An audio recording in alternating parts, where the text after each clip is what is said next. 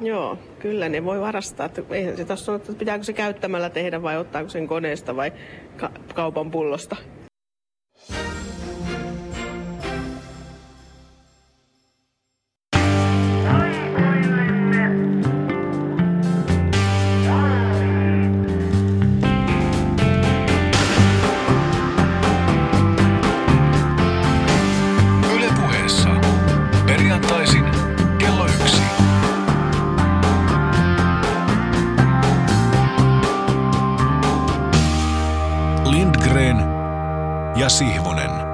Sävelin toivotamme teidät tervetulleeksi hyvää iltapäivää ja huhtikuun viimeistä perjantaipäivää viedään iltapäivävuorossa seurannanne, mie- seurannanne on miehiä, jotka pitävät urheilusta, pitävät siitä kovastikin.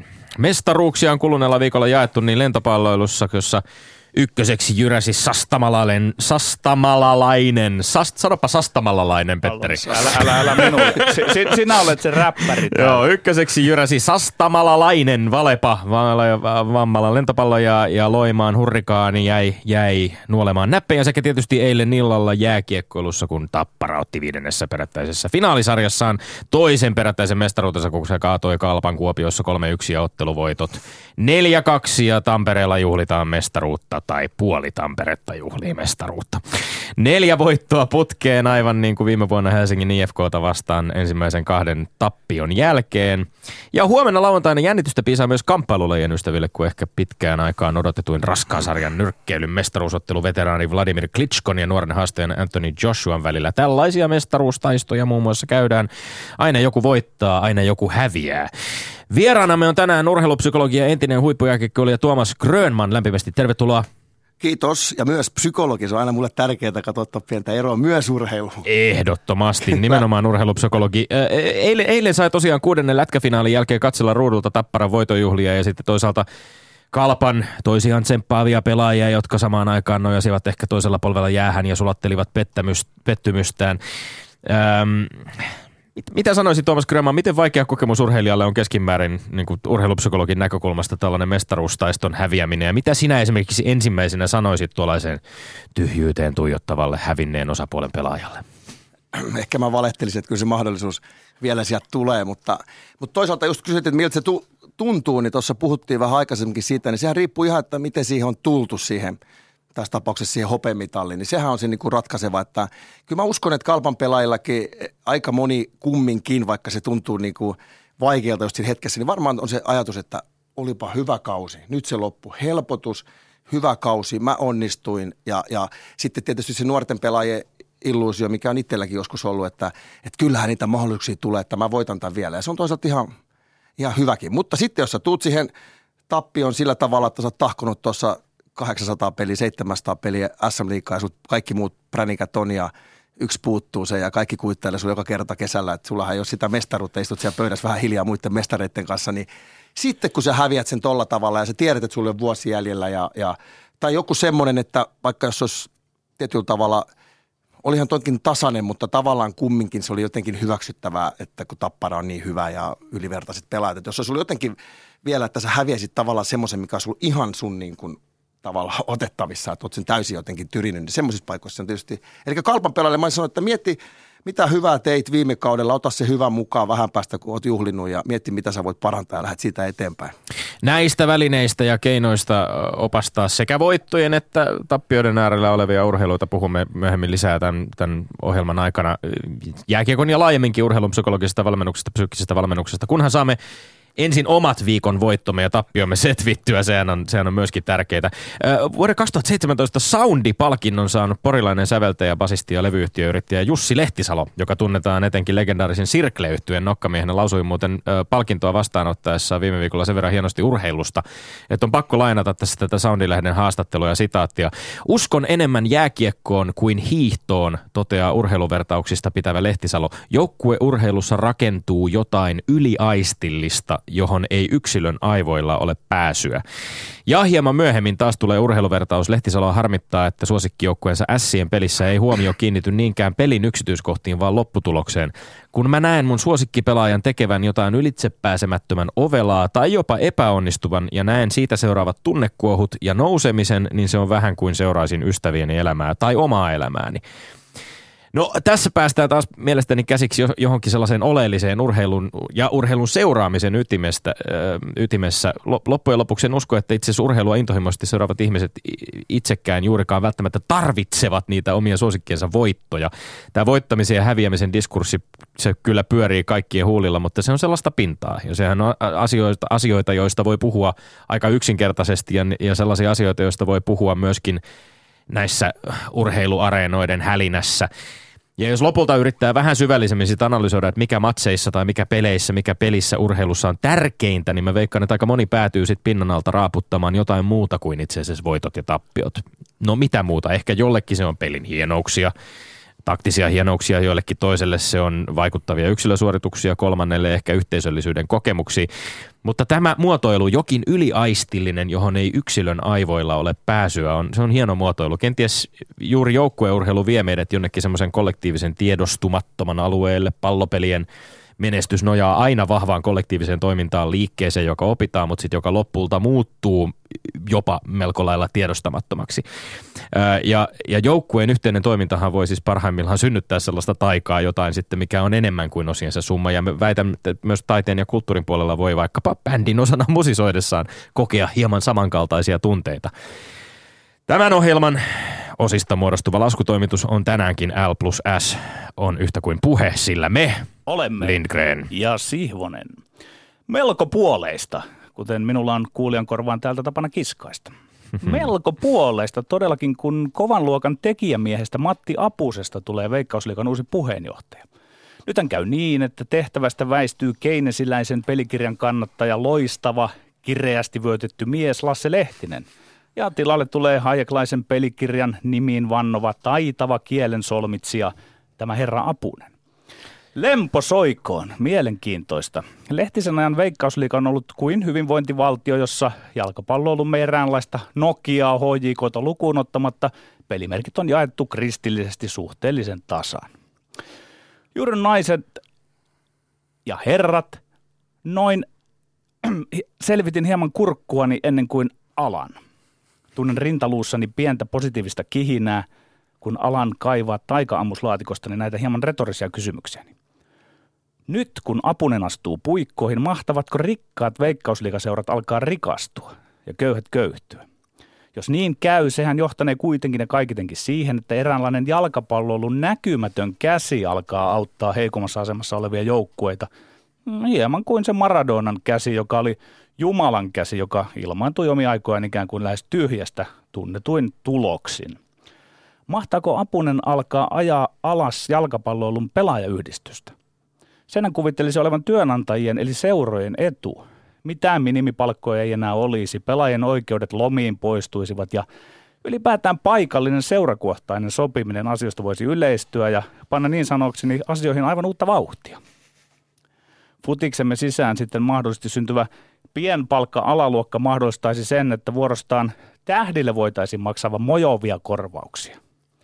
Apunenhan tunnetaan kovana Arto Tolsa-fanina Kotkanajoiltaan. Ylipäätään vapaammat markkinat tuottaisivat veikkausliikaan enemmän tähtikulttia. Nykyaikainen individualismi syrjäyttäisi vanhanaikaista ja ummehtunutta kollektiivista ajattelua. Ja aina sieltä yhä rikastuvan jonkun SIKon pöydältä tippuisi kakusta murusia lattialle niin, että pienemmätkin pääsisivät palaselle. Olen ymmärryksessä, että Apunen ihailee Saksan maajoukkuetta. Miksi? Öö, kuulemma siksi, että saksalaiset pelaavat jalkapalloa, josta on otettu pois kaikki turha. Jäljellä on Apusen mukaan se, mikä on tehokasta. Ja se, mikä on tehokasta, on Apuselle myös kaunista. Tavallaan nerokasta urheiluajattelua sanoisin. Matka tuosta utilitarismiin eli hyötyoppiin ei ole pitkä. Jos HJKn omistaja Olli-Pekka Ollis Lyytikäinen ottaa kopin apuslaisesta ajattelusta, HJKn seinälle ilmestyy huoneentaulu, jossa lukee, ja jota kuulijan kannattaa nyt katsella ikään kuin kursivoiden kirjoitettuna sinne Lyytikäisen imperiumin seinälle. Miksi pelaamme futista? Saadaksemme rahaa. Mihin tarvitsemme rahaa? Hankkiaksemme tähtipelaajia. Mihin tarvitsemme tähtipelaajia? Voittaaksemme pelejä. Mihin tarvitsemme voittoja? Saadaksemme paljon yleisöä. Mihin tarvitsemme yleisöä? Saadaksemme rahaa. Mihin tarvitsemme rahaa? Hankkiaksemme tähtipelaajia. Mihin tarvitsemme tähtipelaajia? Voittaaksemme pelejä. Mihin tarvitsemme voittoja? Saadaksemme paljon yleisöä. Mihin tarvitsemme yleisöä? Saadaksemme rahaa. Ja niin edelleen ja niin edelleen. No, Jää nähtäväksi, ottaako Veikkausliiga Apusen johdolla jonkin ideologisesti uuden suunnan. Ja ehkä me pyydämme Matti Apusta itseään tänne vapautteluhäkkimme vieraksi kertomaan ajatuksistaan. Vaan nyt on meidän jo mentävä kovaa karkua ja porhallettava tuon veitikkamaisin iloisin silmin katsovan Tommi Helsinkiläisen kanssa Yleisradion, jota aikoinaan Reporadioksikin haukuttiin, meille sisäisessä postissa lähetettyjen väitteiden kimppuun. Täältä kuoresta löytävät, hetkinen vain, ohos, nyt on lätkää, johtuneeko vieraasta. Tällaiset väitteet, tällaiset väitteet. No niin, yksi. Juhani Tamminen sanoo, ilman minua ja Patrick Laine, ilman minua Patrick Laine pelaisi Novosibirskissä jääpalloa. Totta vai tarua? Kaksi. Pekka Virtaan kauden lätkävalmentaja ohi Jussi Tapolan. Kyllä vai ei? Kolme jääkiekkoilussa psykologisella valmennuksella voi olla jopa yhtä suuri merkitys kuin pelitaktiikalla. Kyllä vai ei? Ja tuttuun tyyliin kellossaan kulki väitteelle parahultaiset 180 sekuntia läpystä kongiin. Tuomarin toimii maineikas lätkäjätkä psykologi Tuomas Osku Grönman, joka painottanee vääntömme, jos tahtoo ns. psykologisia seikkoja tyylin kumpi halusi enemmän voittaa. Kehon kieli. Kyllä. Kyllä. Kisäli Lindgren, jännittääkö? Ei, ei koskaan ei jännitä liikaa. No, hyvä. Antaa soittaa. Juhani Tamminen sanoo, ilman minua Patrick Laine pelaisi Novosibirskissä jääpalloa. Totta vai tarua? Taruapa tietenkin Juhani Tamminen mies, jota on kutsuttu aurinkokuninkaaksi. Ei ole tällä viikolla aurinkoa säteilyt, vaan katkeraa ja synkkää kiekkoveteraanin puhetta, joka on suunnilleen yhtä tervetullutta kuin räntäsade huhtikuun lopussa. Tamminen ei pidä siitä, että Patrick Laine skippaa lätkää joka vuotiset kisat, koska mikään väsymys lainausmerkeissä ei ole riittävä peruste olla kunnioittamatta Juhani Tammisen rakentamaa leijona brändiä. Mitä ikinä tämä tarkoittaakaan. Ainakin siinä kaikuu se, että Tamminen on viettänyt liian paik- li- varmaan liian paljon aikaa bisnesmaailmassa. Ei leijonat ole mikään brändi ensisijaisesti. Se on jääkiekkojoukkue. Jos Juhani Tammista ei olisi koskaan ollut, leijonat olisi silloinkin jääkiekkojoukkue. MM-kisoja pelattaisiin. Juhani Tamminen ei ole pelastanut Suomen itsenäisyyttä eikä suomalaista jääkiekkoa venäläiseltä jääpallokarhulta. Juhani Tamminen on pelannut ja valmentanut jääkiekkoa monen vuosikymmenen ajan, että seurauksena mies tuntuu ajattelevan omistavansa koko suomalaisen jääkiekkoilun. Patrick Lainen mukaan lukien, no ei omista. Totta, tottahan tuo. Juhani Pappa... Niin, oli, se oli totta. Joo, Juhani Pappa Tammisella on pointti. Tomminen, ta, Tamminen ja Tomminen. Tomminen. Hei, nämä kumppanit on raivanneet suomalaisen jääkiekkoilun tien. Tami itse, Osku, Numppa Nummelin, Reksi Ruotsalainen, Jari Kurri, minä, Tiki Tikkanen, Raipe Helminen, Teemu, Saku, Ville, Nummisen, Teppo, Kimetimonen, Jokisen Olli, ihan vain jotain mainitakseni. Jos nuo veljet eivät olisi olleet aina, alviivan aina valmiina leijonapaitaan, suomalaisen jääkiekkoilun ilmiötä ei olisi syntynyt. Ei olisi meidän oloihin ylivertaista uutta kansallispeliä jääkiekkoilua. Jääpallohan oli aluksi paljon isompi laji kuin jääkiekko Suomessa. Jos leijonapana kutsu ei olisi ollut pyhä ja kutsuun ei olisi vastattu vaivoja ja voimiin säästämättä myönteisesti, Patrick Laine ja Rasmus Ristolaiset ei pelaisi nyt ammatikseen lätkää. Kenties se pelaisi ammatikseen Novosibirskissä jääpalloa, jos sitäkään. Nyt olisi Laine ja Ristolaisen vuoro raivata tietä, pitää yllä leijonapaidan pyhää statusta, mutta ei, nyt lekotellaan jossain rannalla ja otetaan itsestään kuvia Instagramiin. Surkeeta. Pyhä, pyhä. Aika paljon moni muukin urheilulaji on ollut tässä maassa itse asiassa kovin, kovin pyhänä pidetty. Onko tämä pyhän ajatus oikeasti, Petteri Siivonen, sellainen, mikä susta, mistä sun, sun mielestä pitää kynsiä hampaan pitää kiinni? Kyllä, pyhähän on sitä, että se on erilleen asetettu jostain. Ja tämä jääkiekko on Suomessa tavallaan erilleen asetettu merkitsevä juttu. Kun sä sanoit, että se ei ole brändi, niin totta kai se on brändi. Siis brändihan on jotain, joko asia, millä on positiivinen maine. Se muodostuu siitä, että se, Se on- tunnetaan ja asiakkaat, asiakkaat katsojat on Se on- merkkiuskollisia. se on mutta hienoa, tätä vaarantaa Joo. nyt Laine ja Ristolainen ja Se on kumppanit. hienoa, että sä itsekin varjelit Juhani Tammisen brändiä puhumalla jääkiekopelaajista veljinä eikä pelaajina. Me olemme Se- tällaiset, erilaisia tällaiset. Ne on tämmöistä suuruuden hulluutta ja mä en, en, en jollain Älä- tavalla... älä- en, älä tohon Tamiin en, jumita, no en, jumitan siihen, koska tämä oli täysin absurdi väite ja jollain ihmeellisellä tavalla Et sä Patrick Laineen kieltäytymisessä. Patrick Laineen kieltäytymisessäkin oli oikeastaan kyse itse asiassa Juhani Tammisesta. Jos ajattelee Leijoni ensisijaisesti brändinä, on helppo ymmärtää, miksi Laineen päätös är, ärsyttää, koska brändin varjelijat, varjelijathan on kauhuissaan, kun parhaat tai kovimmat tyypit ei jostain syystä näe tämän brändin arvostamista ylimmäisenä arvona. Mistä tahansa syystä voi Älä tota kieltäytyä. brändiä sotke tähän. Se, se, se, Kyllähän loppu jäkkiä. Noni, toinen väite. Pekka Virta on kauden lätkävalmentaja ohi Jussi Tapolan. Kyllä vai ei? Ei ole. Jussi Tapola on Suomen mestari Jussi Tapola on liikan paras valmentaja. Kuten varmasti tiedät, Petteri, valmentaja kantaa vastuun siitä, miten joukkue pelaa. Paras valmentaja on sellainen valmentaja, jonka valmentama joukkue pelaa parhaiten. Tämäkin tuntuu tavallaan aika yksinkertaista logiikalta, mutta päivän selvää on se, että Jussi Tapola ja Pekka Virta oli tämän kauden kaksi parasta kiekkovalmentajaa SM Liigassa, samoin heidän valmentajansa joukkueet, kaksi parasta joukkuetta, mutta kyllähän lopulta järjestys heidän välillä oli ihan täysin selvä. Etenkin tapa, jolla kalpa mestaruuden lopulta hävisi, jäämällä neljässä perättäisessä ottelussa pelät, selvästi Tapparan jyrän alle, kertoi siitä, että ei Pekka Virta onnistunut löytämään taktisia aseita Tapparaa vastaan. Se ei neljäs viimeisessä ottelussa johtanut Tapparaa kertaakaan. Tämä mestaruusjyrä oli valmentaja Jussi Tapolan hieno voimannäyttö ja Pekka Virran osana on olla hyvä kakkonen. Kyllä on, Virta on. Tämä on toki paha mennä tekemään eroa noiden kahden huikean coachin välillä. Valmentaja, joiden pelikirjat mä tunnen paremmin kuin he kenties itsekään tuntevat. Mulla on jääkiekkoulu johtavana analyytikkona, jota virkaa mä joudun kantaa, kunnes joku nohevampi ilmantuu tontille. Sarjataulukko ei ole mulle mittari sille, kuka on vuoden valmentaja tai parempi tai huonompi. Ennen muuta kyse on pelaajamateriaalin suhteesta siihen menestykseen. Sillä perusteella mä sanoin, että 16-17 kaudella esimerkkinä Duffa oli parempi kuin Törmänen, Pennanen parempi kuin Virtanen, Virta vaan ripauksen parempi kuin Tapola. Ja siis näin päinhän se menee, vaikka se ei seiso sarjataulukossa niin päin. Kalpa ennustettiin, se oli 11-15 ja se oli peräti toinen. Pekka Virta otti vieläpä kaudella kapasetkin selkäreppuunsa. Samin ihan vierelleen vahdittavaksi. Se lisää Pekan suorituksen arvoa.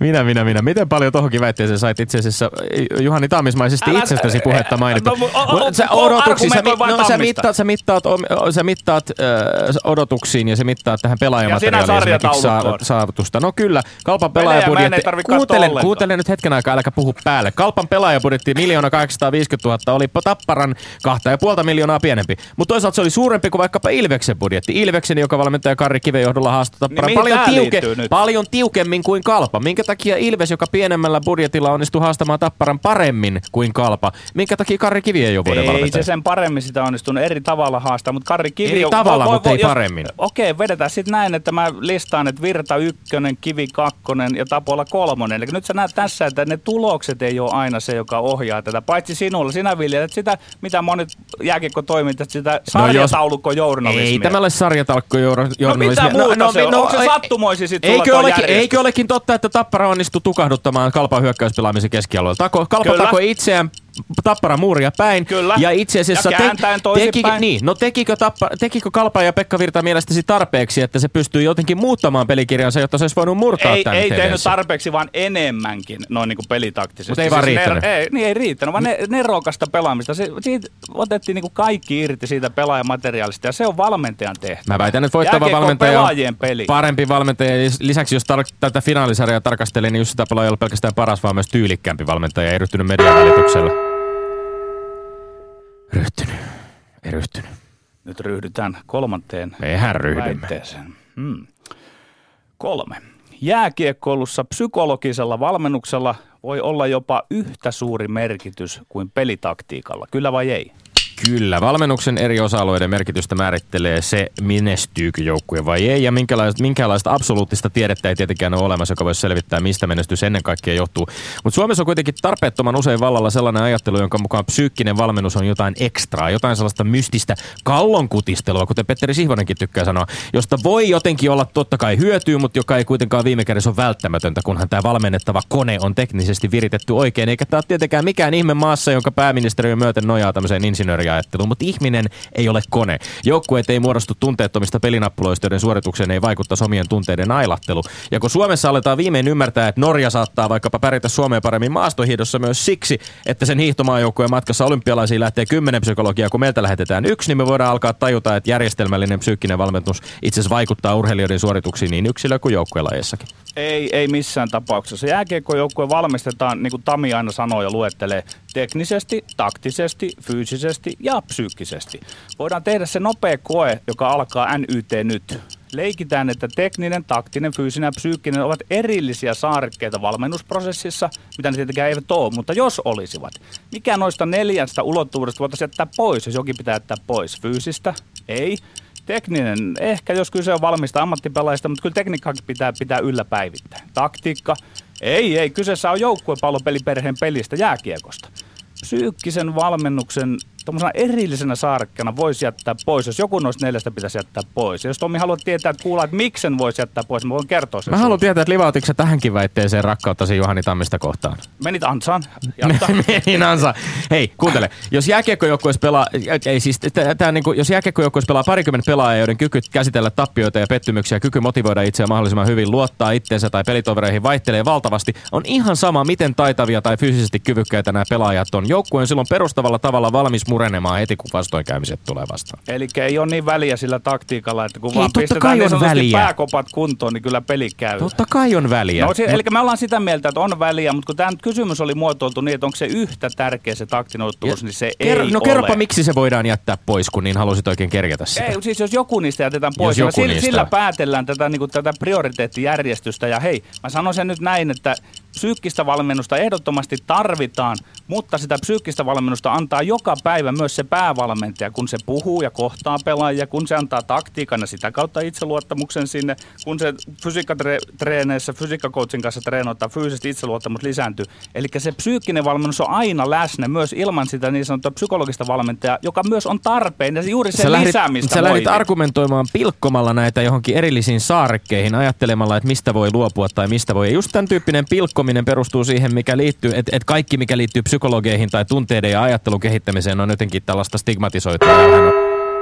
Sti- sti- sti- Ihan kuule, Hyvä tuli pojat, stip, hyvä stip, pojat. stiplaamatta, tuli ihan stigmatisoitu, älä siellä kuule. En minä siihen viitannut, kun oli vaan minulle liian vaikea sivistyssana maisterismiehelle. no sä voit tässä seuraavan 11 sekunnin ajan Stigma, se on jonkunlainen merkki ja nopeasti. No niin, nopeasti joo, voit joo, googlata. joo, no 11 sekuntia aikaa, lähtee nyt. Ylepuheessa Lindgren ja Sihvonen. Tuomas Grönman, ole hyvä, ota ohjat. Kohta kohdalta. No, tää voi sanoa, että tuomarille ei ole todellakaan mikään helppo tehtävä, että tuossa tuli hyviä argumentteja niin kuin oikeastaan joka kohdassa niin kuin molempien väitteiden tueksi. Ja sitten tässä viimeisessä, sano, sanopas mikä tämä viimeinen väite vielä oikein oli, koska siinä vähän mun mielestä eksyttiin sit siitä, että mitä kysyttiin. Että Väitteen muotoilu oli jääkiekkoilussa psyykkisellä valmennuksella voi olla jopa yhtä suuri merkitys kuin pelitaktiikalla. Jopa yhtä vai suuri, ei se oli kai se siinä. Kyllä vai ei, kysyttiin. niin, ja kumpaa Pe- Petterikin vähän sä siinä kumminkin molempia vähän niin kuin Niin. niin. Mutta mm. mennään ke- kohta, ykköskohta ensiksi. Joo. Eli oliko mi- niin sanotusti, tai pitäisikö, olisiko lupaa Tamilta tota, esimerkiksi Patrick Lainen kieltäytyä, niin tämä on just se, että mä ymmärrän sen, että, että, että tavallaan ristolaiset laineet, jollei tota maajoukkue homma olisi tehty aikaisemmin, sitä olisi nostettu noin isoksi, niin se laji ei olisi niin iso täällä, ei ehkä kykyetset katsoisi Suomen suuntaan samalla tavalla, jäisi ehkä ne miljoonat saamatta, mutta mainitsit tässä meikäläisinä sut ja sakut ja kaikki nämä, mutta eihän ne ole raivannut vaan ajatellen näitäkään, täytyy sekin muistaa, ehkä tekivät siinä sivussa, mutta he on myös saanut itse itselleen. Ne on tehnyt sitä myös ihan niin kuin minäkin itse itselleni myös, mutta siinä samassa on tullut se. Mutta tähän menee nyt siihen kisojen niin kuin arvostukseen ja, ja, ja ensinnäkin yksilön vapaus kieltäytyy on aina mun mielestä semmoinen perusoikeus, ihminen saa päättää omasta elämästään niin kuin ylipäätään. Se on todella hankala niin kuin ruveta sitä niin kuin muuttamaan, että jotenkin ei olisi. Ja tietenkin vielä sekin, että eihän semmoista pelaajaa kukaan haluakaan sinne, jos oikeasti on niin kuin henkisesti päättänyt, että ei halua pelata, niin eihän se nyt panos voi olla niin hyvä. Väsymys on täysin hyvä syy. Työuupumus ei ole vielä diagnoosi, mutta todella useat ihmiset sitten kärsii ja työterveyspuolella kirjoitetaan siihen masennusdiagnoosi sen takia, kun ei voida sanoa, että uupumus on kyllä syy. Eli, eli mutta tässä on se, että, että kun nuori pelaaja on siellä esimerkiksi, hänellä on Stanley Cup, hänellä on NHL-seura, hänellä on siinä ne tavoitteet, ja sitten yhtäkkiä, että sitten pitäisi olla vielä niin kuin kisoihinkin ja sitten kun se MM-kisojen ongelma on se, että, että siellä sitten ei ole kumminkaan ne maailman parhaat, että, että mä niin kuin puoltaisin sitä, että pitää olla leijonapaidalle lojaali, jos ne olisi ne arvokisat numero yksi, sä voit taata, että siellä on niin kuin oikeasti maailman parhaat pelaamassa, siinä pelataan siitä jutusta, kun nyt tietenkin onhan sitä nyt sanottu monesti, että MM-kisat on, on myös tätä Jääkiekkoliiton kansallisen rahankeruu turnauskin tietyllä tavalla ja on niin pitkä ja tietenkin sitä lajiakin levitetään, niin, niin, niin Niin siellä on se IIHFn brändi. kyllä, kyllä, niin kyllä mä, mä sanon tässä siinä mielessä niin kuin pisteet menee kyllä Tommille, että, että just, että mun mielestä saa kieltäytyä, se on syy, mutta hyviä perusteita on kyllä sillekin, että et, että ollaan sitten varovaisia siinä, että ei siitä tule semmoinen trendi, että todella, että se, että se rapautuu se. Ja sitten täytyy ajatella vielä niinkin, että onhan meillä aika hyviä pelaajia kyllä sinne paikkaa maankin. Jääkiekko on toistaiseksi vielä niin vahva, että vaikka me nostettaisiin täältä ihan niin kuin sanotaan kiinnostavuuden kannalta niin kuin suomalaisten silmissä, niin, niin kyllähän nämä tämmöiset ihan nämä SM Liigan pelaat voi jotkut olla jopa kiinnostavimpia kuin NHL-pelaat, kun ei, ei ehkä ole niin paljon seurattu. No Laine tietysti on poikkeus, että sehän nyt on kiinnostava kaikille, mutta niin kuin muuten. Voisiko Tuomas Kramen olla joku uusi trendi syntymässä, mitä itsekin tuossa kavahdit, että toivottavasti ei synny? Että onko tässä ajassa nyt jotain sellaista, että nämä uudet nuoret tähtipelaajat, koska näinhän ei ennen ollut. Siihen minäkin tuossa väitteessäni viittasin, että MM-kisatkin ovat olleet statukseltaan sitä luokkaa, että ei siinä ole pohdittu, että onko siellä parhaat vai ei. Kenties ongelma on silloin MM-kisojen statuksessa, tai siinä, no, että millä se, tavalla juu, se mä tehdään trendi, houkuttelevaksi. trendi voi tulla just tästä, että MM-kisojen status ehkä, että ehkä MM-kisoilla on se ongelma, että heidän pitäisi ruveta miettimään, onko nyt niin, että se on ennen ollut houkuttelevampi. Totta. En tiedä, Ää, mutta mu- mu- mut toisaalta, toisaalta taas tätä vastaa kyllä se, että taas Ruotsi, Ruotsi kyllä kerää tänä vuonna jälleen kerran kyllä niin kuin todella huippupelaajia, että, että siinä mielessä se statuskysymys MM-kisoista niin ei ole ainakaan heihin tällä hetkellä vaikuttanut. Sitten se on semmoinen juttu, että ne on aina yksittäisiä joukkoja tekee. Me voidaan ajatella semmoista kokonaista, että näin on ollut näin ja näin. Että kun tulee sen tunne, että, että se on tietty porukka kumminkin, kun muodostaa sitä runkoa aina maajoukkuessa. Sitten vähän katsotaan, että siellä on tämmöisiä niin kuin harmaita eminenssejä, aina tiedetään, että ei ne, ke- ketä vaikuttaa toisten mielipiteisiin. Se on aina ryhmässä. Joku vaikuttaa enemmän toisten mielipiteisiin kuin toinen, ihan niin kuin omilla ratkaisuillaan. Niin joku päättää, että ei tuu tai toinen tulee, toinen tulee, se yhtäkkiä se tuleekin viisi muutakin. Ja se voi olla se yhdestä ratkaisusta, että hyvä johtaja tietenkin, jos haluaa saada, niin täytyy löytää siihen, kuka on se mielipidevaikuttaja ryhmässä. Se kannattaa löytää. Valmentajankin muuten seuroissa, niin ei välttämättä ole se kapteeni, ei ole se ensimmäinen. Se täytyy löytää, että kuka on se mielipidevaikuttaja siellä kopissa. Ja sen kautta, kun sä pystyt tuomaan omia ajatuksia, saamaan niitä esille ja hän nostaa niitä, niin siinä tulee aika paljon muita niin kuin perässä. Tässäkin voi olla semmoinen tässä maajoukkueen valinnossakin, kun tarkemmin katsoisi, että mistä se lähtee, kuka kieltäytyy ja sitten, oho, mäkin uskallan kieltäytyä ja, tai jotenkin ja sitten pelottaa, tuleeko niin hyvä joukkue takaa, pitäisikö lähteä ja kaikenlaista. Huomasin erässä keskustelussa Petteri Sivonen, että ihmettelit hieman vaikkapa Juha Hiitelän kirjoitusta Iltasanomissa, jossa hän oikein rautalangasta väänsi, että eihän leijonissa pelaaminen mikään kansalaisvelvollisuus ole. Ihmetteli, että minkä takia näin naurettavaa asiaa edes tarvitsee kirjata, mutta ehkä se kumpuaa juuri siitä, että tällainen ajatus siitä, että se on jonkinlainen pyhä velvollisuus, joka pelaajilla on, johtaa siihen, että vasta-argumenttina pitää sanoa niinkin itsestäänselvä asia ääneen kuin, että kieltäytyä voi ihan mistä Mut- syystä tahansa. Mutta mitä mieltä te olette siitä, että kun sitten on kuullut tuolta ihan sisäpiiristä, mikä on, on niin kuin ihan totta, että se on varmaan vaikea niin ajatella, että joillekin pelaajilla on ihan oikeasti myös niin kuin, se on jännä juttu, että vaikka ne pelaa kovassa liikassa tuolla ja, ja voi kuvitella, että on henkisesti vahvoja, onkin tietyllä tavalla tietyissä asioissa, mutta maajoukkue niin pelottaa, pelottaa kritiikki, pelottaa iltapäivälehtien kolme lampaa persettä ja, ja ihan siis to, se on totta. Maallik voisi ajatella, että ei pidä paikkaa, että eihän ne näin ole, mutta ne rupeaa miettimään, että, että onko mulla sitten niin kuin, että kannattaako mennä, että jos sit onkin hävittävää enemmän. Tästä on ihan Raimo Summasen teesi. Hän mm. puhuu siitä, että kun lähdet MM-kisoon, jos homma ei sujukkaan, niin ei ole enää niin mukava istuskella siellä terassilla kesällä sitten. Jotenkin näin Raimo Summanen tämän Niin. niin. muotoili. Viitata just tähän sitten. Ja oikeasti ne paineet on aikamoiset mennä sinne koko kansakunnan, niin sanotusti kun miljoona ihmistä katsoo sieltä sitä jotain pronssimatsia ja pelata siellä miljoona ihmisen, ihmisen arvioitavan. Niin Äärim, äärimmäisen lyhyessä ajassa koottuun joukkueeseen, joka sitten niinku p- p- Mutta pieni, tässähän, pienissä... tässähän tietysti sitten, tämä, nyt täytyy mainostaa sitä psykologista valmennusta, niin, niin just sekin, että kun nuori pelaaja ja muitakin pelaajia, niin opetetaan, niin ei opeta sitä illuusioa, että kaikki sitä olisi tässä niin kuin maailmassa hallussa, kun päinvastoin. Opeta sitä, että todennäköistä on, että on epävarmuutta, todennäköistä on, tai siis sata varmaa, että on epävarmuutta, ahdistusta, nämä kuuluu elämään, niin mieluummin miten sä käsittelet niitä, se on se juttu, että kun monesti psyykkinen valmennuskin, ei monesti, mutta jossain paikoissa lähtee, että yritetään luoda semmoista ikään kuin, että, että, että työkalu, että saa kaikki pak, niin kuin hallintaa. Ja se on, niin kuin, se on ihan väärä lähtökohta, kun ei, ei semmoista ole tässä maailmassa. No niin, ö, arvon tuomari Tuomas Osku Grönman, nyt on pakko rientää eteenpäin ja mennä Joo. seuraavaan väitteeseen. En muistakaan enää, että oli valmentajakysymys vai tämä? Kyllä, Kalpan, Kumpi oli? Kalpan ja Tapparan ö, valmentaja ö, mestaruustaistosta puhuttiin. Tämä on se, kun voisi elää semmoisia, jos, jos tämä olisi niin paljon helpompaa tämä maailma, kuin olisi tämmöisiä rinnakkaismaailmoja, mitä voisi aina elää ja kokeilla hypoteettisesti, että lyödä vaikka Tapola sitten valmentamaan vaikka kalpaa, niin kuin katsoa sitten, että millain kävisi niin kuin sillä materiaalilla. Ja sitten voitaisiin sanoa, niin kuin kumpi on parempi. Kaksi paras seitsemästä sarjaa, joissa joutuu ristiin valmentamaan sit vastustajan joukkuetta Joo, toisessa. joo, mutta tätä paremmin. Sitten sit tullaan näihin kanssa, että... Ei kun sitten, hetkinen. Sitten, sitten tullaan kanssa näihin, tota, että, että, että mi- mikä rooli taustatiimillä? Että jos nyt arvioidaan yhtä niin kuin valmentajat, että kumpi on parempi, niin siihen voi olla, että huonompi valmentaja toinen, mutta, to, mutta toisaalta se tiimi on kokonaisuudessaan parempi kuin sen toisen tiimi, missä on vaan päävalmentaja vähän huonompi, mutta apuvalmentajat on vaikka sitten niin paljon parempia. Petteri sanoi ö, Sami-jutusta tuossa, että otti toi Pekka reppu selkään, niin sitten mullakaan tästä nyt ei ole sata semmoista tietoa, mutta mitä mä oon y- ymmärtänyt, on vähän kuullut, niin Pekka on kehuttu tänä vuonna siitä, että hän on ollut positiivisempi kuin ikinä ennen.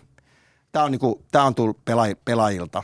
Pela- että on hieno juttu, että on niinku mennyt se edellä. Ja sitten sitä mä en tiedä tarkalleen, mikä on Samin vaikutus, mutta tämä on mun niinku epäilys, koska mä oon kuun- kuunnellut Samin haastatteluita mediassa, niin hän on sanonut, että hän on nähnyt monenlaisia valmentajia ja hän on siihen tulokseen tullut, että kyllä meidän täytyy mennä se positiivisuus edellä.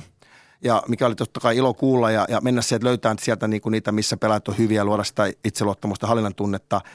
Niin mä ajattelin niin, että olisiko sitten kumminkin niin, että olisiko se sitten auttanut sitten, kumminkin Sami sittenkin auttanut siinä, että omistaja kaikki nämä, niin Pekkakin on sitten sen positiivisuuden ikään kuin väkisinkin oppinut. Eikä, eikä varmasti Pekka muutenkin positiivinen, mutta tämähän aina tämmöiset, kun valmentaja on vähän ikävä ja turhautunut, niin nehän kumpuaa omasta epävarmuudesta. Kun itsellä on vähän, että onko mä vielä se hyvä valmentaja, näin sitten tulee se turhauma, niin, niin mutta mä sanoisin kyllä sitten kumminkin, vaan Petterin puolella tässä, että kun katsotaan kumminkin materiaalia, jos me nyt pakko on tehdä tämmöinen, niin mä sanon siinä, että suhteellisesti, Yes. niin kuin, suhteellisesti kalpan pelaajamateriaali verrattuna esimerkiksi eh, eh, Tapparaan, niin, niin kyllä Pekka teki todellisesti hieno työ. Ja ihan sama, onko Samista auttanut vai ei, niin sitten sekin on hyvä veto valmentajalta, jos on niin kuin valinnut Samin siihen tai ottanut mukaan ja käyttänyt hyväksi. Tämmöiset delegoidit kaikki, se onkin jo valmentajan taito. Että ei tässä ole mikään, että kuka yksi osaa. Kalpan johtamiseen hyväksymme tämän tuomion ja tilanne on yksi, yksi. Kalpan johtamiseen liittyen oli aika kiinnostava Yle Puheen eilisessä lähetyksessä. Kuuntelin erätauolla, kun haastateltiin Kimmo Kapasta, joka siis kauden päätteeksi, kun Sami Kapasesta tulee päävalmentaja Kalpaan, niin Kimmo Kapanen siirtyy Kalpan urheilujohtajan ja maalivahtivalmentajan paikalta muualle. Puhui aika kiinnostavasti ja aika suoraan myöskin siitä, että se on niin kuin hän, hän on ajatellut ajatellut jo pitkään, jos, jos näin tulee tapahtumaan, niin se ei ole hyvä yhtälö, että, että hän on siellä urheilutoimenjohtajana samaan aikaan, kun, Velipojan kanssa. kun velipoika on, on päävalmentajana ja, ja, ja totesi aika suoraan myöskin siitä, että siinä hetkittäin on jo nytkin, nytkin ollut vähän sellainen fiilis, että ei oikein jaksa katella toisen Ja naamaa. isä Hannes vielä katsomosta sieltä. niin, Heittämään pari Mut vitsiä. kiinnostavaa dynamiikkaa Kuopiossa ja saa nähdä, mihin, mihin yltää sitten Kuopion kalpa ensi kaudella. Mutta nyt jäi hopeamitali käteen, joka niin kuin jo alussakin sanoit, niin varmaan kuitenkin ehkä Pekka Virtakin osaa nähdä sen arvon sitten sama, samalla tavalla kuin monet näistä No eihän pelaajistakin. sitä hirveän kauan aikaa ole, kun tota Kalpan peleissä oli joku, mitä se oli, 2000 katsoja ja reilu. Oliko viime kaudella vai mi- milloin oli, että oli siis todella niin kuin surkealta näytti se ja, ja koko tilanne, miten siellä, tietenkin tämä näiden Timosen ja Kapasin ja kumppanit ihan rahallinenkin panostus on tietenkin ollut tässä mahdollistamassa, mutta silti, mm. että siellä on tehty kyllä niiden nuorten kanssa, ei, ei just joku Matias Myttynen ehkä antaa kasvot sille, että aina, aina on toivoa, että melkein niin ura ohi tai oikeastaan niin kuin olikin monesta vinkkelistä katsottuna, niin 27-vuotiaana kumminkin sit löytää tommosen, niin, niin kyllä eihän voi sanoa, että kyllä valmentajat, että siellä on tehty hyvää työtä, en taas tarkkaan tiedä ketkä on tehnyt, mutta ei ole, hyvin se on mennyt siellä. Mutta nyt päästään siihen kolmanteen. Tämä, No. jos mikä on mukava antaa psykologian maisterille arvioitavaksi. Tommi sai hopiaa äskeisestä, minä siitä edellisestä ja nyt ratkeaa. Mutta teillä oli semmoinen vähän toi, että kun siinä sun antaa teille molemmille niin pisteet, mutta te puhuitte vähän, kun eikö se kysymys ollut, että, et, että Voiko olla jopa psyky- yhtä suuri merkitys kuin pelitaktiikalla psyykkisellä valmennuksella? No, eli tämä, tämä just kun, miten Petteri sitä niin kuin kuvaili erillisinä saarekkeina, niin siinä kohtaa mäkin jättäisin kyllä sen psyykkisen valmennuksen pois, jos, jos kun se ei ole, se ei ole todellinen maailma, se, niin kuin sanoit itsekin, että ei ne ole erillisiä saarekkeita. Totta kai se, että silloinhan se valmentaja voi sitä, mutta silloin kannattaisi käyttää konsulttina valmentaja tämmöisenä apuna, tuoda keissejä, kertoa sille, tuoda psykologista tutkimustietoa näin, ja sitten valmentaja voi tehdä sitä siinä arkipäivässä. Just näin. Mutta sitten jos ajatellaan niin kuin,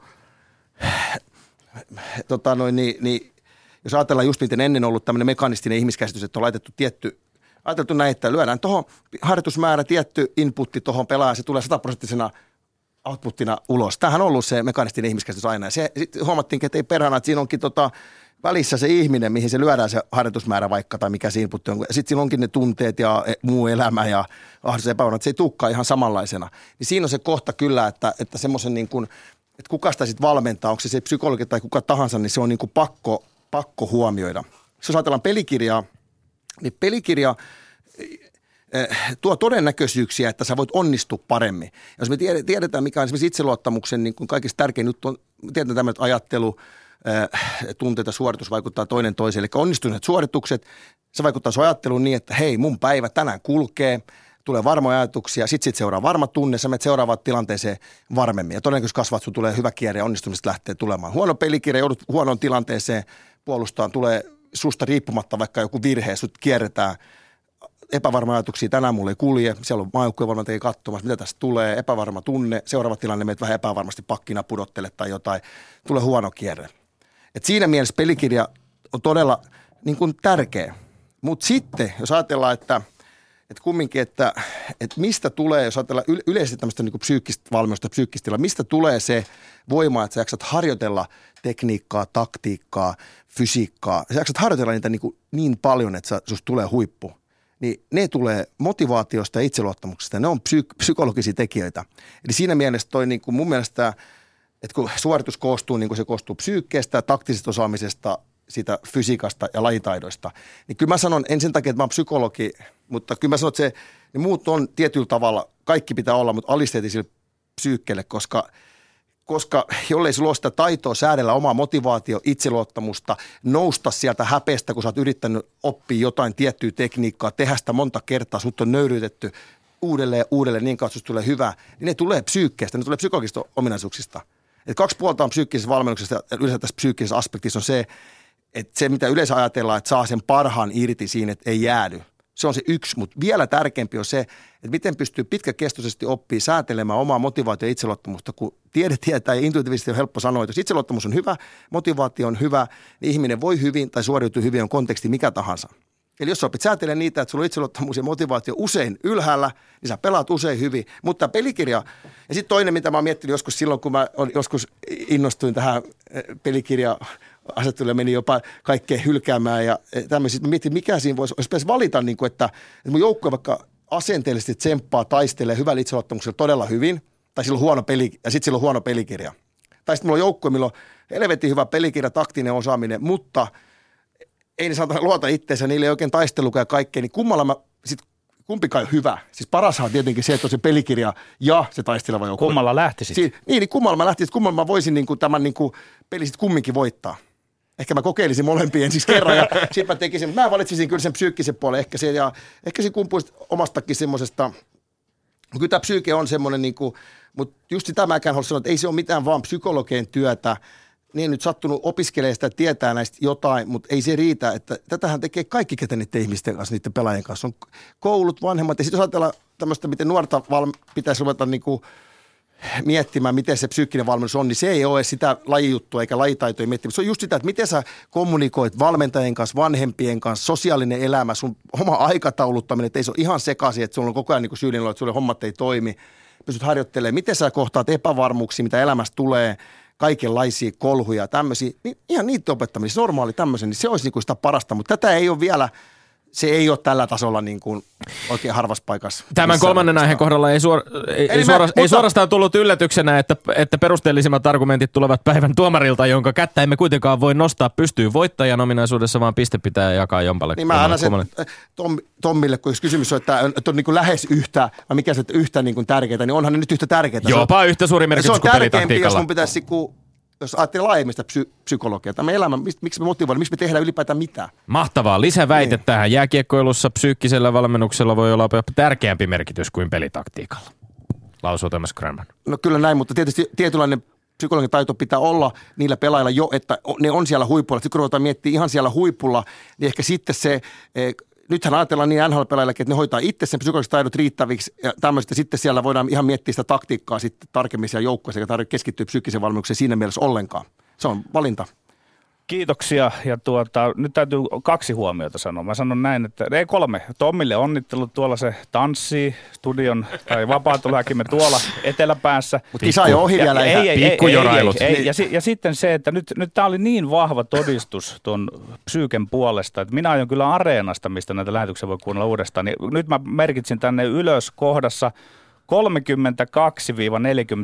minuuttia. Niin oli, oli kovaa, kovaa kamaa. Että mun täytyy oikein, mutta, mutta minä olen leppymätön ja tietysti kostan tämän jossain Totta kohtaa. No, nyt otan kyllä tuomion vastaan. Tommi jo, tää, tää, eikö minä johdan Se kuitenkin edelleen johdat. 18, Mutta hei, 17. täytyy sanoa, että niinhän se menee, kun hyvin tiedät, niin jos se joskus menee pikkasen tunteisiin joku jonkun kommentti, niin sehän saa sua niin kuin ajattelemaan ehkä enemmän vielä, että sitä niin kiittää. Tämä, tunte, tämä, tunte, tämä niin. tunteisiin meneminen, jota tänä päivänä usein käytetään vähän tämmöisenä pilkkakirveenä, se on hassu ilmaisu, koska kaikilla meillähän menee kaikenlaista koko ajan sinne tunteisiin. Ylepuheessa Lindgren ja Sihvonen. No niin, Tuomas Korjaman, mennään terävästi liikkeelle siitä, että miten sun ajattelu jääkiekosta ja siinä pelaajana olemisesta on muuttunut nyt, kun sä oot opiskellut psykologiaa ja valmistunut psykologiksi. Mä vähän tarkoitan sitä, että missä määrin sua ohjaa se entinen pelaaja sinussa versus nyt ne psykologian teoreettiset tiedot. Toki sä varmaan yhdistelet niitä, mutta ohjaako toinen enemmän kuin toinen? No, kyllä hyvä kysymys, että en ole oikein ikinä miettinyt, että nyt täytyy tässä niin kuin miettiä, niin mä veikkaan, että on kyllä aika tasan. Että kyllä mä niin kuin, mä ajattelen, että niin urheilupsykin työtäkin, niin kyllä mä todella paljon käytäisin mun entistä niin kuin pelikokemusta, että sitä ei varmaan saisi sanoa tämmöiseen, kun koulutus on aina tärkeä. Totta kai koulutus tuo mulle se selkänojan, itseluottamuksen, sanoa semmoisia asioita, mitä mä olisin sanonut ehkä muutenkin. Ja sitten mä tiedän koulutuksen kautta, mitä niin kuin ei voi jättää pois ja mitä ottaa, mutta kyllä mä niin kuin, olen miettinyt just näitä omakohtaisia tai just sitä varianssia siinä omassa pelisuorituksessa. Se on se ehkä se isoin, kun ihmetteli, tai no ihmetteli, että kun maanantaina pelaat hyvin ja sitten keskiviikkoon pelakki huonosti ja sinussa ei ole mitään tapahtunut. Ja, niin sitten siihen löytyy just tämmöisiä, miten oma ajattelu ja tunne ja toiminnat, miten ne vaikuttaa toisia lähteisiä ketjuja. Ja ehkä tämä just mikä psyykkisessä on iso juttu noilla huipuilla, niin se tuo tasaisuutta. Se tuo nimenomaan, että pelaa useammin potentiaalin niin kuin siellä lähellä, niin semmoiset asiat niin kuin oli mulla kyllä mielessä silloin pelatessakin jo, että miksi tämä näin tällä vaihtelee, eikä ollut oikein ehkä pelimerkkejäkään niin kuin aina vaikuttaa siihen. Mullakin oli se, että sitten kun loppukausi, jos mä olin kunnossa ja näin, niin loppu tietysti urakin niin aikaisin, että ei kerennyt kunnollista potentiaalia mittaa, mutta silloin kun syttyi, että ulkoa tuli nämä sytykkeet, että oli niin kuin fiilis, ihmiset katto, kaikki kiinnosti, niin mä pelasin hyvin. Narsisti vika löytyy. Se on niinku, se, mutta sitten kun oli taas tämmöisiä marraskuun pelejä ja näitä, niin, niin mikä kuuluu ammattilaisuus, sun pitää silloinkin saada itse ei millään. Se tässä on tippu niin, niin paljon, että se, että tosi ammattilainen kyllä täytyy hilata se semmoisenakin päivinä. Silloin tarvii olla niitä omia taitoja, omia kyky. Tunne itse, nyt ei ole tämä, mitä mä voin tehdä, että mä kumminkin pääsen tämmöisenkin, kun ulkoa ei tule nyt apuja, ei tule yleisöstä, ei tule mistään. Päinvastoin voi olla tekijöitä, mitkä vie sitä pois. Niin se, tämmöisten niin opettelu, näitä mä käytän sitten, kun mä muistan, miten mulla oli, mitä mä en osannut, niin nämä näitä mä käytän pelaajan kanssa, nyt yritetään löytää niihin niin kuin ratkaisuja sitten. Tuomas Grönman pelasit puolustajana öö, uran, joka päättyi tosiaan 29-vuotiaana loukkaantumisen takia. Olet mukana Naganossa öö, pronssia voittaneessa legendaarisessa joukkueessa 98. Voitit Suomen mestaruuden TPSssä, voitit muita SM-mitaleita. Pari kautta kävit, kävit myös pelaamassa NHL ja, ja vähän farmisarjoja. Öö, ja sitten päädyit opiskelemaan psykologiaa Turun yliopistossa. Öö, itse asiassa jatkokysymys nyt tähän tavallaan, mitä Petterikin haki vähän niin kuin näiden urheiluuran ja tämän, tämän urheilupsykologin öö, uran yhdessä yhdistämistä. Pieni tämmöinen ajatusleikki. Jos jääkiekkoilija Tuomas Grönman olisi saanut urheilupsykologi Tuomas Grönmanilta oppia varhaisessa vaiheessa urallaan, niin uskotko, että urasi olisi ollut merkittävästi erilainen? No olisi ollut parempi siinä mielessä, että mä olisin ollut paljon tasaisempi. Mulla olisi ollut paremmat statsit siellä, kun esimerkiksi mestaruus vuonna 47 peli, 4 maali, 20 syöttöä, Tepsis 95 voitettiin, niin, niin – Mä väitän, että mulla olisi ollut enemmän kuin mä olisin, mulla meni paljon, mulla tuli ohipelejä paljon, mulla olisi tullut vähemmän ohipelejä. Niitä tulee aina, vaikka tekisi kaikki keinot, mutta niitä tulisi... Mistä niin se johtuu? Mist, mist, miksi tuli just ohipelejä? Tämä, just tämä, kun jos ei ollut niitä sytykkeitä tavallaan mm. ulkoa ja mentiin silloin Jyppi ei kiinnostanut ketään, mitä kiinnostaako se vielä, mutta, mutta näin ja tämmöisiä joukkueita, niin ei vaan niinku, ei sitten, jos sitä tullut, niin sitten meni sen muun mukana ja teki jotenkin riittävän tai jonkun tämmöisen, niin olisi ollut. Ja ehkä sitten, ehkä sitten jossain en tiedä sitä. Mulla itse asiassa vaikka sanoit, että 29-vuotiaana loppu ja näinhän se loppu niin kuin virallisesti, mutta käytännössä mun loppu henkisesti 24-vuotiaana, että sen Nakano olympialaisten jälkeen kesällä mulla meni polvi tosi pahasti ja, ja se, tota, siihen se vamma loppui. Sitten mä yritin 4-5 vuotta siinä repaleisia kausia ja, ja eri seuroissa ja, ja leikattiin yhdeksän kertaa yhteensä, että se, että se meni 24-vuotiaana jo, että mulla oli se, että mun lähti ura niin, että Raumalla oliko se 20-vuotiaana liikaan, toisena vuotena heti Raumalla pronssi, mistä on muuten tosi hyvä muisto, kun se on ensimmäinen mitalija kotikaupunki, että se on ihan, sitten tuli seuraavana kautena heti Tepsis mestaruus, seuraava kauten Tepsis hopee, eli mulla oli siinä niin kuin neljä kautta liikassa, mä oon 22-vuotias, mulla on kaikki mitallit jo, ja NHL lähössä, ja silloin oli just tämä illuusio, mistä puhuttiin, niin kuvittelin, että tämä nyt niin kuin, tämmöisiä finaaleita on jatkuvasti ja aina pääsee johonkin, mutta eihän se tietenkään totta. Sitten kun rupesi tulee vaikeuksia, niin tajuskin, että eihän tässä niin kuin, loppu kokonaan tämä homma. Että se on hyvä, että ehkä kaikki nuoret teistä ajattelee ihan joka päivä, että, että mahdollisuus ei sitten välttämättä kumminkaan ole niin Tuomas, usein. Tuomas Krönman, sinä olet pelannut ja olet nyt psykologi, mutta nyt mä annan sulle tehtävä vähän puolustaa niitä kollegoitasi, jotka ei ole itse urheilleet. Mutta mikä mun ajattelussa on pielessä? Jos mä nyt mietin, mä pistän tähän nyt nimet Tuomas Grönman, Minna Mars, Melina Niemi, Niilo Konttinen. Niin miksi mä ajattelen niin, että mä ottaisin ilman muuta, enkä nyt tarkoita sinua, vaan niin esimerkiksi, miksi mä ottaisin ilman muuta sen, jolla on se urheilutausta. Mutta onko tässä kuitenkaan kyse siitä, että se pitää se tausta olla? Mikä, mikä on se rako, mihin voi tulla ilman sitä urheilutausta? No mun mielestä niin kun, ö, ö, ei tarvi välttämättä olla tietenkään urheilutausta, jos tekee hyvin. Jos puhutaan epäprosessista tunteesta, yritetään saada potentiaali. Mutta se, mihin se urheilu auttaa, niin todella, todella paljon. Jos mä mietin kanssa, että, että kun puhutaan, niin kun näitä tutkimuksia tehty erilaisista psykoterapiasuuntauksista, kaikista, että mikä suuntaus on parempi ja psykodynaaminen vai kognitiivinen lyhyt terapia ja näin. Sitten tullaan aina siihen, että no, olkoon mikä tahansa, mutta tota, että se on se terapeutti ja sen tota, ihmisen välinen luottamus. Ihan kuin valmennussuhde ihan kuin parisuhde, ihan kuin mikä tahansa, että, että vaikka sulla olisi mitkä temput, kaikki sä osaat, kaikki sä oot lukenut, kaikki, jos ei sulla ole sitä luottamusta, olet pelannut ennen, mutta sä saa sitä luottamusta, mutta pelaaminen auttaa sen luottamuksen saamisessa ihan älyttömästi, niin kuin, että me puhutaan samasta ja me voidaan puhua jääkiekosta välillä, me puhutaan ihan vaikka pelitilanteesta, joku nuori pakki, niin se, me puhutaan vaan se tuo semmoista luottamusta, sitten mennäänkin siihen kipempään kohtaan ja asiaan näin, niin se, se, se on se, mikä se auttaa. Mutta kyllä voi tulla tekemään kuka vaan, mutta tämä, että Minna, Minna Marssit ja, ja tämmöistä, kun psyykkinen valmennus ei ole tota, ei ole lainsuojama ammattinimike, että kuka tahansa voi ryhtyä psyykkisvalmentajaksi.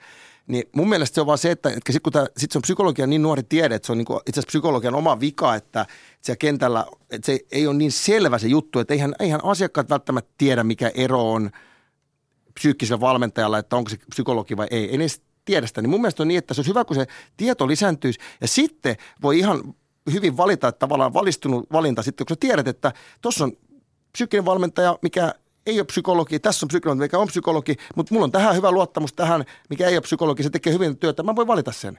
Mutta niin kauan kuin se ei ole, se, se ei ole ihan selkeä se, että tota noin niin, eikä se ole Minna Marssin vika, eikä Menäniemen vika, eikä niiden. Kyllä he tuo ihan selväksi sen, että he on psyykkisen, mutta he nyt esiinny urheilupsykologina. Mutta se, se on vaan niin, psykologia pitäisi tuoda enemmän esille sitä omaa ja sitten, sitten markkinat päättää siinä no, mielessä. Puhuit, mutta ei tarvi välttämättä olla sitä, mutta se auttaa luottamuksen saamisessa. Puhuit siitä, että, että nimenomaan tämä yhteisymmärryksen yhteyden luottamuksen syntyminen on äärimmäisen tärkeää, jotta psykologi voi oppia myöskin tuntemaan kohtaamansa ihmistä. Sen jälkeen auttaa häntä varmaankin, jos, jos urheilijoistakin Kyllä, saada puhutaan. puhumaan, saada avautumaan. Eihän, eihän se urheilija kerro mitä, jos se, jos se kuvittelee vähänkin, että, että lähdettiinkin semmoisen, että nyt puhutaankin vähän ohi ja nyt ollaankin pinnalla. Sitten se voi tullakin, että jaa, no jutellaan nyt, mutta en mä lähdekään en, mä näen vaivaa nyt niin kuin avautumaan. Jos se huomaa, että tässä ollaan saman levelillä, niin mä päätänkin, mä kerronkin kaiken. Ja silloin pystytään oikeasti auttamaan vasta, kun se tulee niin kuin – aidosti sitten niin no, ihminen kanssa No jos ajatellaan suomalaisten huippurheilijoiden määrää, itse asiassa nostin tässä väittelyssä esiin sinun jossain, jossain tota lausuman, lausuman pätkän nimenomaan vaikkapa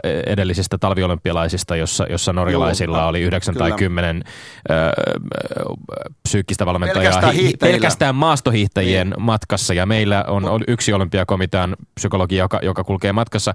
Äh, on, onko, onko meillä niin riittäviä resursseja, jotta kaltaisesi ihmiset voivat voivat tehdä työtään riittävän perusteellisesti ajan kanssa, koska eikö se, että jos meillä on äärimmäisen pieni määrä ö, psyykkisiä valmentajia, niin myöskin johda siihen, että heidän rahkeensa eivät yksinkertaisesti no, riitä. Just mä, mä en, mulla en tarkkoja lukuja, mutta mä just miettinyt, että on, onko meillä niinku tekijöitäkään, että, että niinku niin paljon, mutta kyllä, kyllä meillä enemmän olisi tekijöitä ja pystyttäisiin niinku, Tämä hiihto, hiihtojuttukin tarkoittaa ihan käytännössä sitä vaan, että ne hiihtäjillä on oma psyykkinen valmentaja, mikä on niiden arjessa aina mukana, se on niiden henkilö. Sitten se vaan niin akkreditoidaan sinne kisoihin mukaan. Jokaisella oma, kun se on, niinhän se on järkevää. Että eihän, eihän kukaan nyt yhtäkkiä aloita tuntemattoman ihmisen kanssa arvokisoissa, että mä aloitan yhtäkkiä jonkun prosessi tässä, niin kuin psyykkisen valmuksen prosessi. Eihän, meillä on yksi siellä, kun ei tunne urheilijoita, ei tietenkään voi tuntea niitä kaikkea, niin eihän se, se Suomessa, Suomessa oli kisapappi, tämä on kaksi vuotta nyt ollut vasta tämä, niin ei, että se psyykkinen pitäisi olla arkipäivästä arjessa mukana semmoinen ja sitten hyvä, jos pääsee kisoihin. Eikä se kisoihin välttämättä edes tarvitse lähteä,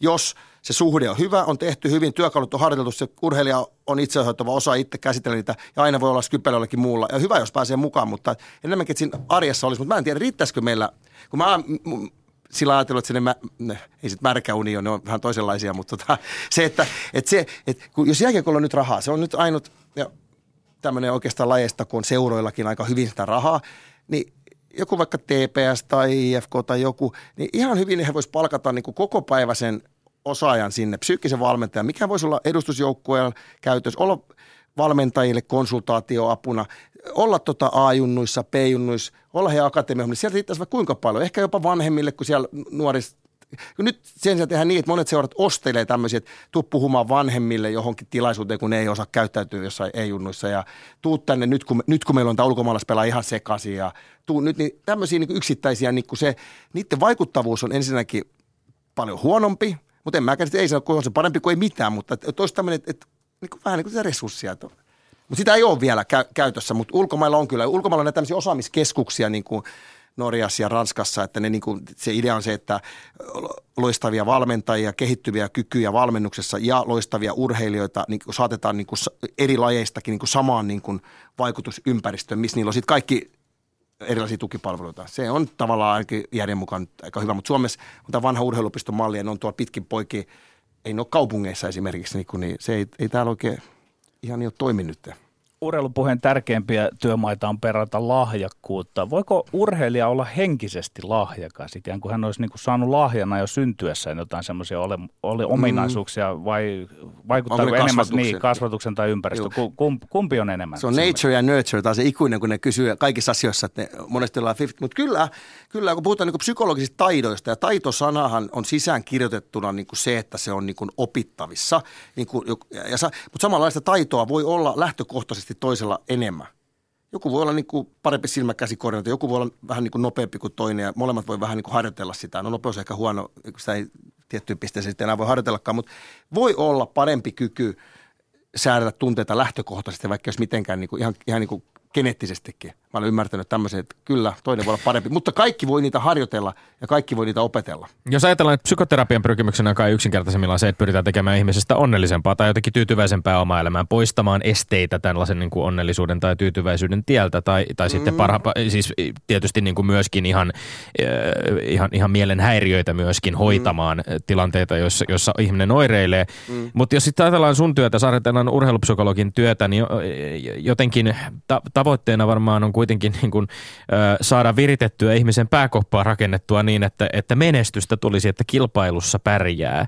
Mutta näetkö ollenkaan ongelmallisena sen, että eikö niin kuin menestys ja onni voi myöskin olla keskenään ristiriidassa? Voitko sinä ö, tehdä ihmisestä tehokkaamman ja paremman urheilijan, kun hänen, hänen ö, ajatteluaan ja, ja oppimisprosessia ja kaikkia kehität, mutta voiko se olla esteenä onnellisuudelle samaan aikaan? Onko tämä täysin absurdi No ei ole sillä, että, että että onhan näitä esimerkkejä, niin kuin, että kun on voitu todella huonosti ja silti on tullut niin kuin menestystä. Ian Thorpe voittanut kaiken ja voitti vielä silloin, kun on täysin masentunut pohti itsemurhaa, mutta samalla ui niin olympiakultaa. Ja oli tämä ruotsalainen naisuimari, muista minkä nimeä Pekin olympialaisessa hänkin puhui, että siellä se on niin välipäivinä miettinyt, tapa itse ja, ja se musta oli olympiavoittajakin. Mutta, mutta, sit, mutta tämä on vielä vaarallisempi ajatus, kun sitä just ajatellaan ehkä monesti niin, että ei voi yhtäaikaisesti olla onnellinen ja menestyä, kun tuolla on semmoista vähän, että pitää olla vähän niin kuin hullu tai vähän erikoinen, että voi olla hyvä. Se on vaarallista, koska voi olla onnellinen ja sekä niin kuin menestyä. Kun tähän on mietitty tätä onnellisuutta niin kuin maailman ääriä, että millä ihminen voisi olla, kun se on vissiin tässä vähän jokaisen tavoite, että mahdollisimman niin kuin onnellisesti yrittäisi elää, niin nyt on tämä yksi isoin tämmöinen motivaatioteoria vastaa siihen, tämän itsemääräämisteoria, että siinä on että kaikki on tämmöinen kolme psykologista perustarvetta. On yhteenkuuluvuuden tunne, autonomian tunne ja sitten on sellainen pystyvyyden tunne. Ja jos, jos joku toiminta tyydyttää nämä, tässä tapauksessa vaikka se urheilu, niin silloin se ihminen motivoituu sisäsyntyisesti siitä urheilusta ja sen tiedetään olevan suorassa yhteydessä niin kuin hyvinvointiin, onnellisuuteen. Jos olet motivoitunut työhön, kaikki onnellinen ja sä vielä silloin menestyy vielä. Eli pystyvyyden tunne, se tulee kokemus siellä lajin parissa, että mä oon hyvä tässä. Ihminen haluaa tehdä semmoista asiaa, missä se on hyvä. Tämä on se pystyvyyden tunne. Yhteenkuuluvuuden tunne, mä haluan identifioitua vaikka jääkiekkoilijaksi osaksi tätä ryhmää, tähän porukkaan – se tyydyttyy siinä. Yhteiskunnan tunteen huonot puolet on nämä jengit ja, ja terrorismit, kun ne, sekin yhteiskunnan tunneet, perustarve, psykologinen perustarve, haluaa jotenkin tyydyttyä, näköalattomat miehet lähtee johonkin ja mm. tämmöisen toimintaan. Sitten on vielä se autonomian tunne, että ihminen haluaa olla niin kuin kuskin paikalla, jos se tyydyttyy, että se näkee vaikka voi olla, se liittyy vähän laajemmin, voi olla oma itses täysin siellä harrastuksen parissa. Näkee, kun mä teen näitä, niin siitä seuraa tämmöisiä. Tulee sitä niin kuin, että mun harjoituksella on vaikka merkitystä. Mä oon vähän niin kuin kuskin paikalla. Nämä niin kuin, jos ikään kuin valmentajan pitäisi miettiä, että miten me luodaan niitä ympäristöjä, että nämä kolme perustarvetta voisi tyydyttyä siellä, koska silloin ne saa sisäisesti motivoituna liekki palaa silmissä. Semmoisia on helppo valmentaa, semmoisia on kiva valmentaa, mutta näiden ympäristöjen luomisia, nämä, nämä on tämmöisiä, mihin ne pyrkii. Tämä nuori lentopallovalmentajakin, kun siellä Saksassa, mä en muista tämän nimeä, kun itsellä meni selkä, kun oli täällä Kokkolas Tigeres valmis pitkään, niin sehän hakee tämmöisiä hyviä tyyppejä, hyvää porukkaa. Se, mä uskon, että sitä ohjaa, en suoraan sanonut, mä veikkaan, että se hakee just tätä ympäristöä. Sitten se tulee sisääntyneen motivaatio, halutaan olla osa sitä joukkuetta, tehdä joukkue eteen ja kaikkea tämmöisiä. Mutta se on hyvinvointi myös, se on kaikessa, ei vaan urheilussa. Joku tarina, piipahdetaan hetkeksi sinne pelaaja Osku Johonkin Grö- kiinnostavaa. Niin, ei, ei, ei. ei. Pelaaja. Osku Grönmanin kypärän sisään. Kuka tai ketkä olisi psykologisesti parhaita tai mielenkiintoisempia coacheja, joita sulla oli silloin urallasi? No kyllä, kyllä niitä oli kyllä. Että kyllä se Jurisinovi täytyy, täytyy, niinku, täytyy, että saakin vastata. Että oli, oli se niin poikkeuksellista aikaa kyllä, että kaikin puolin silloin 20 Siis siellä Turussa käynnissä semmoinen, että haetaan ympäri Suomen kaikki lahjakkuudet. Siis sieltä tuli edelehtinen Tiilikainen Espoosta, tuli Timoset ja Tommi Miettiset ja kumppanit Kalpasta, tuli Toni Sihvonen ja tuli Mika Alatalo, Kimmo Rintanen, minä Raumalta. Sitten siellä oli omat pojat jo, siellä oli Kiprusovin eh, veljekset, siellä oli Nummelin, siellä oli Koivun Saku, Raimo tuli Summanen sieltä vielä, Ari Vuori oli mukana vielä vanhoista. Ja sitten silloin ei edes puhuttu semmoisesta kuin Sami Salo esimerkiksi, mutta hänkin oli siellä mukana kyllä, mutta niin yksi meidän kautta aikojen puolustaja, mutta hän oli niin vähän niin kuin semmoinen, niin kuin ei päässyt oikein pelaamaan. Mutta siellä oli, ja sitten siihen venäläinen valmentaja ja ihan totaalisesti toisenlainen se, se niin kuin sitoutuminen heittää. Mä, mä ymmärrän, mitä tarkoittaa, että el, elettiin sille lajille, niin se ei ole mikään klisee, että et sitä kyllä niin kuin hyvässä ja huonossa niin kuin elettiin. Se psykologinen, se semmoinen, niin kuin, mutta kyllä se, tunne, sitten kun se mestaruus tuli, niin kyllä se on niin poikkeuksellinen semmoinen yh- yhdessä saavutettu se, että, että kyllä siinä psykologilla olisi miettimistä, se on paljon asioita, mutta ei siellä kaikki ollut hyvääkään kyllä, että kyllä mä sen sanon. Joukkue, joukkueurheilussa valmentajan rooli on varmaan aika iso sitten, kun yksittäiset pelaajat joko on tai ei ole psyykkisen valmennuksen tarpeessa. Törmätkö siihen tänä päivänä esimerkiksi jääkiekkoilien kohdalla? Ihan lyhyt no- nopea vastaus. Mik- Mikä se on se portinvartijan rooli valmentajalla? Niin, että, niin, niin, että sen takia ei tule psyykkisiä valmentajia, kun valmentaja on niin kuin siinä esteenä, sitä kun kysyit. Niin, joo, no sit- joo. aivan, No et- joo, no sitten se on semmoinen, mistä on, sitä on paljon mietitty, että onko se, kun Suomessahan on semmoinen tilanne, että ehkä se urheilutoimen johtajilla ei ole semmoista roolia, mitä on muuten, eikä sitä seuraa linjaa. Että Tämä on niin kuin valmentaja vetosta, en mä ota sanoa, onko hyvä vai huono, että valmentaja saa päättää kaikesta. Niin silloin se valmentaja olettavasti päättää myös, onko psyykkistä valmennusta. Ja monesti ne ajattelee, että se on osa heidän valmennusta ja sitten ajattelee, että onko he tarpeettomia siinä suhteessa, mutta, mutta, mutta se pitäisi taitavasti psyykkisen valmentaja osaa selittää löytää se paikka sieltä. Loistavaa. Kiitos paikan löytämisestä meidän studiossa ja lämpimästi vierailusta. Kiitoksia Thomas Grönman. Kiitos. Ja sitten on Tommi Lindgrenin maineikkaat urheiluterveiset. Lähetetään ne meidän maajoukkueen, jalkapallomaajoukkueen maalivahdille Lukas Radetskille, joka torjunnoillaan rankkarikisessä Eintracht Frank- Frankfurtin vei eh, Saksan kapin finaalin kaatoi Borussia Mönchengladbachin ja, ja vastaan tulee sitten toinen Borussia, Borussia Dortmund eläköön lukee. Me olemme Lindgren Sihvonen. Ensi viikkoon pysykää tyylikkäinen. Kuulemiin.